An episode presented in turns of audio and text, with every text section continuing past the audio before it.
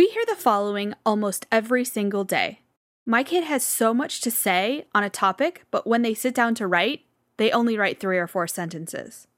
Please know, Smarties, that if this is your child, you are absolutely not alone.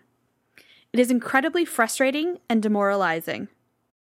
There are some real reasons that make writing incredibly difficult.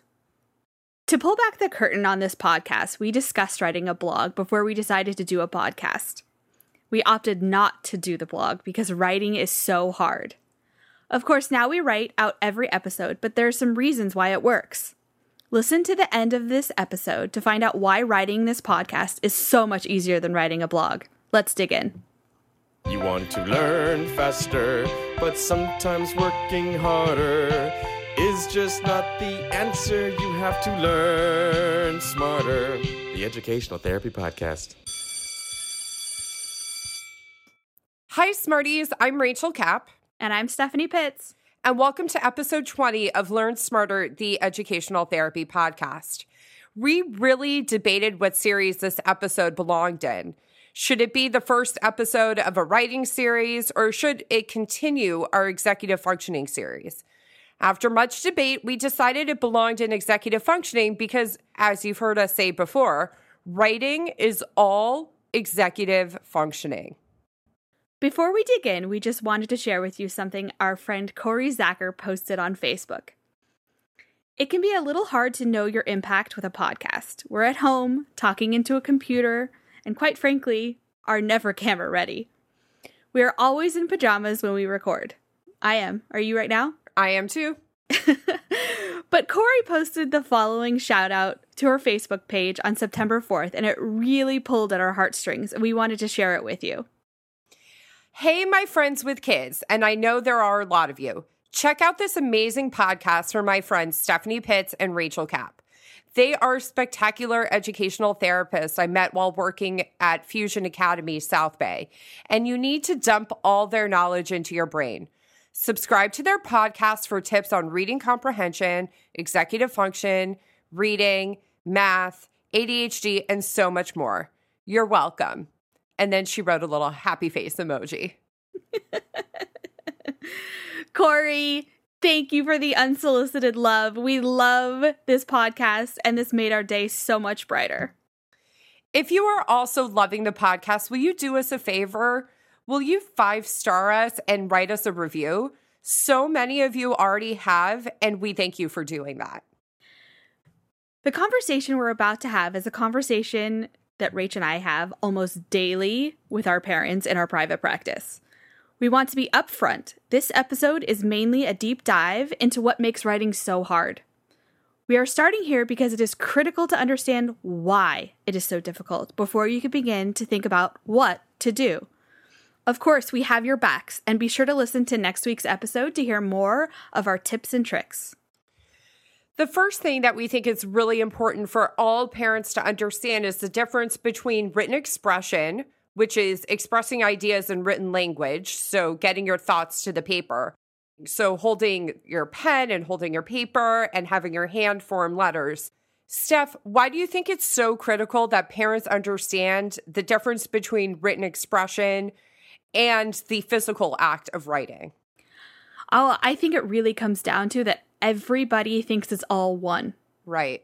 There's two things going on simultaneously. Mm-hmm. It's sort of like when you're learning to drive a car. I remember I was so worried about not hitting the cars on the right side that I wouldn't be able to keep the depth while paying attention and looking forward and looking in the mirrors. It was only all... the cars on the right side. You weren't concerned about the cars on the left. I don't know. That's what I was worried about. Not that it's ever been a problem, but all the different components going on at once when you're first learning how to drive, if you guys think back to it, totally overwhelming. It is, and there's so many things to keep track of. And that's exactly what writing is about. So you're sitting there and you have to keep track of what you're going to write, how you're going to make them in a specific order, all the while trying to hold on to it and then think of how to form the letters, how to spell the certain things. Or if you're a slow typer, finding those letters on the keyboard. Yeah, if you have a kid that hasn't practiced typing and they're doing it one finger at a time, you know, with the two index fingers, right? So trying to remember all of that simultaneously when you're first learning how to do it is hard. There's a reason why I think you're the queen of the analogies, in addition to being a game guru. I've never thought about it in terms of driving a car, but that's a really good analogy to help parents understand how complicated and how many different things you have to attend to while writing. Well, thank you. It's a perfect analogy. I like it. Yeah, yeah. If you think back to it, I mean, it was very scary. Now, do you even pay attention to half those things? No, because it's automatic. I, well, I was never worried about the right side myself because I'm good. But you're right. It does become more automatic. You're absolutely right. Which leads us into our main question of this episode, which is why is writing so hard? Steph just gave you a very good understanding that writing is the ultimate executive functioning exercise. You have to hold on to ideas. You have to organize them into meaningful, quote unquote, formal language, which is absolutely something we're going to have to dig into in future episodes. You have to be able to answer a question. You have to demonstrate critical thinking and deeper level thinking. You have to be able to make connections to your real life. You have to be able to attend to all the various things of language, of grammar, of punctuation, of spelling, which I think we've talked about on this podcast before. We're not so concerned about the spelling for our students. Oh, yeah. Well, I wanted to add that when I have kids that come in that are definitely struggling with writing, a mm-hmm. lot of them get so stuck with the spelling. Agreed. And I say spelling doesn't count. spelling doesn't count for my clients in session either. And that's actually something we can often negotiate with the schools as well to, yes, let's point out when they misspell a word, but let's not hyper focus on it because the ultimate goal of writing is to be able to express your ideas to another person so that they're able to understand it, right? Right, exactly. I can still understand ideas even if things are misspelled. I don't have to be totally sidetracked by the spelling. Yeah, exactly. Exactly. And I think it's important to add that most people don't realize that writing is the last thing to develop. So, what do you mean by that? What do you do first? First, you have to learn how to read hmm and all of the steps that involve reading. You have to learn actually how to form your letters. Yep. You have to actually physically form and physically write how to form the letters. Mm-hmm. It really can happen all of a sudden for these kids. All of a sudden, they're being asked to compose sentences. Yes. And let's make these sentences even more complex. Let's ask you questions and have you respond just to the questions. And it happens really, really rapidly, probably by the end of second grade into third grade, which is why we get a lot of calls for third graders, don't we, mm-hmm. Steph? or the or yeah, or at the end of third grade. at the end of third grade what third grade was rough and it's because Yeah. writing is suddenly introduced and all these other elements of grammar are introduced simultaneously and here express yourself but express yourself in order attend to the rules of grammar and go for it what's the problem Yeah, exactly. Well, I mean, to add to the analogy, when most children start speaking, they start speaking in babble and then they start to say words. Most kids, of course, there's exceptions, but most kids don't come out speaking full sentences and then multiple sentences. So it's mm-hmm. the same thing with writing. It's got different steps, just like we talk about a staircase. Each thing is one step to the staircase. And second, third grade is where they start saying, oh, you need to hop up. you got to go to the top of the staircase. Yeah. Lots of kids are able to cope and compensate, but I would argue that if a student has some sort of learning difference, like I'll call it a learning interference, this becomes incredibly complicated for them. And they start to really be adverse to it. Yeah, it's true. It's true. And they don't know what to write. That's a lot of times what I struggle with um, with my clients. Sometimes they have too much to say. Yes. and they don't know how to organize it. This is why at the beginning of this episode, we talk about the difference between written expression and the ideas and the physical act of writing, because it's important to know which is hard for your student. If it's a mm-hmm. physical act of writing, we're going to have different recommendations than if it's the student who has either too many ideas or not enough ideas. That's a different strategy. it's true. It's true. And sometimes it's both. And it can be both. Then you have to look at it from a larger, even like more pulled back perspective of we have to support them in both ways. Another reason why writing is so hard is because think about how far it needs to travel. It needs to travel all the way from your brain down to your fingertips. That's a long way for a little kid. You're thinking about how tall they are. It is a lot of time that they have to sit there and remember and then have to be thinking about all the things simultaneously. And that physical distance, if kids have slower processing or they struggle with memory, in addition to struggling with the physical act of writing, that makes it more complicated also.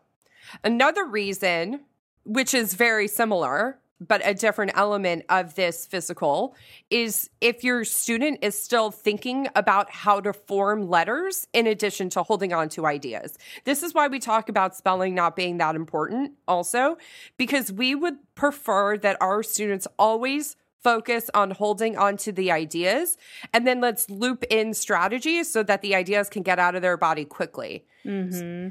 And so that's another reason that we can have some writing interference because they're focused on the wrong thing. Because we tell them it's important. It's true. But the most important thing is getting your ideas out. Another reason writing is so hard is blank page anxiety. And I think we all know what that is. And I think most people have experienced this at some point or another in their lives. Even authors experience it.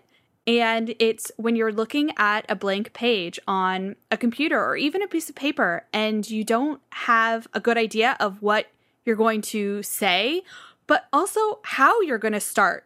And starting for a lot of kids is really the hardest part.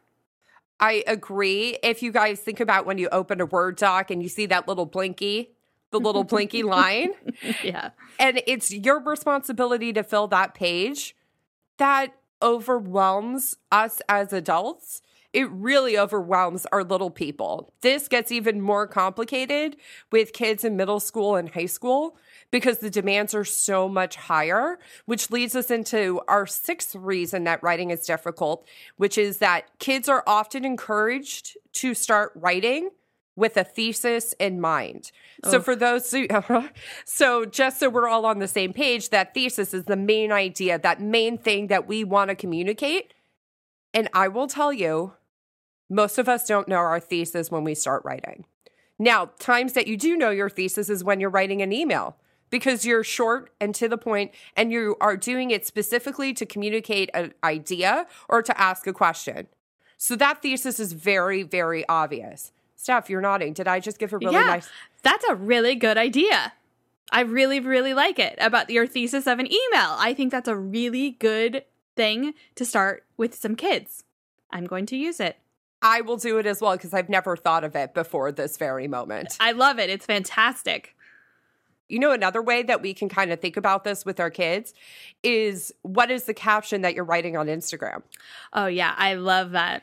Isn't that the point of Instagram? Is your caption is kind of that thesis statement that you want people to know for that particular photo. Yeah. Oh, I have to tell you guys, some of you know that my dogs are a little bit famous on Instagram. And because of everything going on in the practice and this podcast, it's a lot for me to actually post on it. And half the time, is because I don't know what picture to post, but the other half the time is because I don't know what I want to say. And that's preventing me from posting an entire day. so I totally get it. I think yesterday you posted some photos of them. The caption was like, they have a case of the Mondays.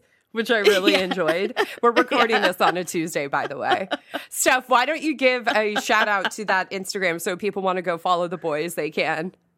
Uh, the boys. Yeah, it's uh, Andy Tucker underscore the Doxies if you're interested in following them. They're pretty cute. They're really cute dogs. So, Thank anyway, you. we've just come up with a couple of strategies off the cuff, which is what happens when Steph and I get together. We'll give you more next week, also. The next reason why writing is so hard is that I get this all the time. Yes.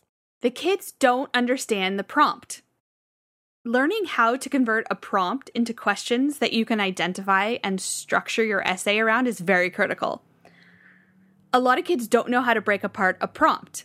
And I don't really blame them because the prompt usually has at least five or more questions yes. within one prompt. And that is daunting. And they're not written as questions sometimes. Right. They're kind Yeah. of written as this is something you could think about. Just like we've talked about in previous episodes for reading, in that we want kids reading for information. We want kids writing in response to a question. And if it's not given to them, which by the way, this is mostly the kids start to really experience this in middle school and high school and for sure college. And that skill on how to interpret a prompt and turn it into questions that you can answer really, really important. And you know what, Steph? I think it's so important that I think we should write a future episode about that. I think it's a good idea. So, the next element that makes writing so difficult, particularly for our older dudes and dudettes, is sometimes our students are being asked to analyze the following elements themes, structures, patterns, predictions, plots, audience, characters, settings, and form. And sometimes they're being asked to analyze all these elements simultaneously. So hard. It's really hard because you at first have to understand what all these different elements mean. And by the way, we only listed some of them. We didn't list all of them that we possibly could have. And I'm sure you guys are thinking it back and thinking, oh, they didn't mention diction or they didn't mention what's another one? Alliteration. Uh, it's all in there and it's all complicated and it's all difficult. It's just like when we've talked about reading and having to annotate in the side and keep track of everything all at once. It's hard to keep track of everything all at once until it becomes more automatic. And you can think about it, and I think I've used this analogy on the podcast before, is that guy who's spinning all the plates. You know, we live in Los Angeles, so I'm always thinking of like Third Street Promenade when I'm Yeah. thinking of those street performers. Yeah, yeah, yeah. And it's that guy who's spinning all the plates simultaneously. You're like, how did he do that? Well, he didn't learn how to spin all the plates simultaneously in one day, right? He learned how to spin one plate.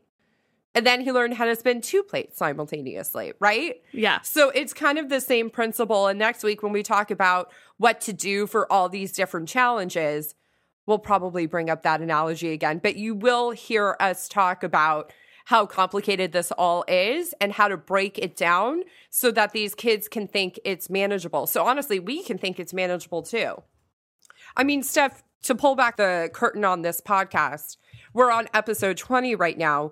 It is much, much, much easier for us to write an episode now than it was for us to write episode one. Wouldn't you agree? Oh yeah, episode one. How many times did we fix it or change it or eh, redo we it? We recorded yeah. episode zero zero multiple times, and now we don't re-record. Well, sometimes we have when we've had issues or we wanted to add an idea or a thought, but we're on the whole much more comfortable with our process than we were 20 episodes ago. It's so true. It took us nine months to produce episode zero zero, and now it takes us about a week to produce another episode, which we work on intermittently, just to show you we've streamlined this process down a little bit. It's gonna get even more streamlined. Can't wait. I'm very excited. I'm very excited for it to become even easier for us. So, to pull back the curtain of this podcast even more, we did share earlier in this episode that Steph and I considered writing a blog because we knew we wanted to do a project together about educational therapy. And we opted to do this podcast instead. And writing this podcast for us is so much easier than writing a blog ever could be. Number one, we felt like a blog was homework, didn't we? Oh yeah, I don't like it. yeah. And we also realized we don't actually read blogs. So why would we produce something that isn't something we go and seek out and, and read, right? yeah, I mean, it just didn't seem like it fit our personalities very much. This podcast absolutely fit our personalities better because of the following reasons. We still have to write in producing these episodes, but we're writing ideas down in our own voice, which means for me, I can be funny, right? Totally. and and your personality can shine through. We write in note form and we expand from there. We are not burdened by having to write an entire cohesive paragraph because we will figure it out as we're recording. and we don't have to worry about grammar or syntax or any of those things that are important for writers to pay attention to. So true. The reason we're sharing all this is because we want to take these principles and make it easier for our students and have them use kind of these strategies to transition into a more formal, higher level critical thinking style of writing, which is something we'll talk about next week. Did I make that connection clear enough for the Smarties Steph? I think so. I think so. Yeah, it's good. Okay, good. Yeah. Smarties, if you're finding this podcast to be meaningful and has helped you in any way, please, please leave us a five star review and let us know. Let us know what's helped you. Let us know what you want to hear. Is there something that we haven't covered yet? We'd love to know. We're going to be making a plan this week for about the next four or five episodes, most likely. And next week is already planned. We're going to be bringing you some tips and tricks on how to make writing easier. But let us know which direction you want us to keep moving in. We invite you to email us at learnsmarterpodcast at gmail.com or to connect with us on Instagram. We read everything. And for those of you who've reached out already, we hear you and we see you. Thank you. Thank you, you guys. So have a great week, and we'll see you next week. See you next week.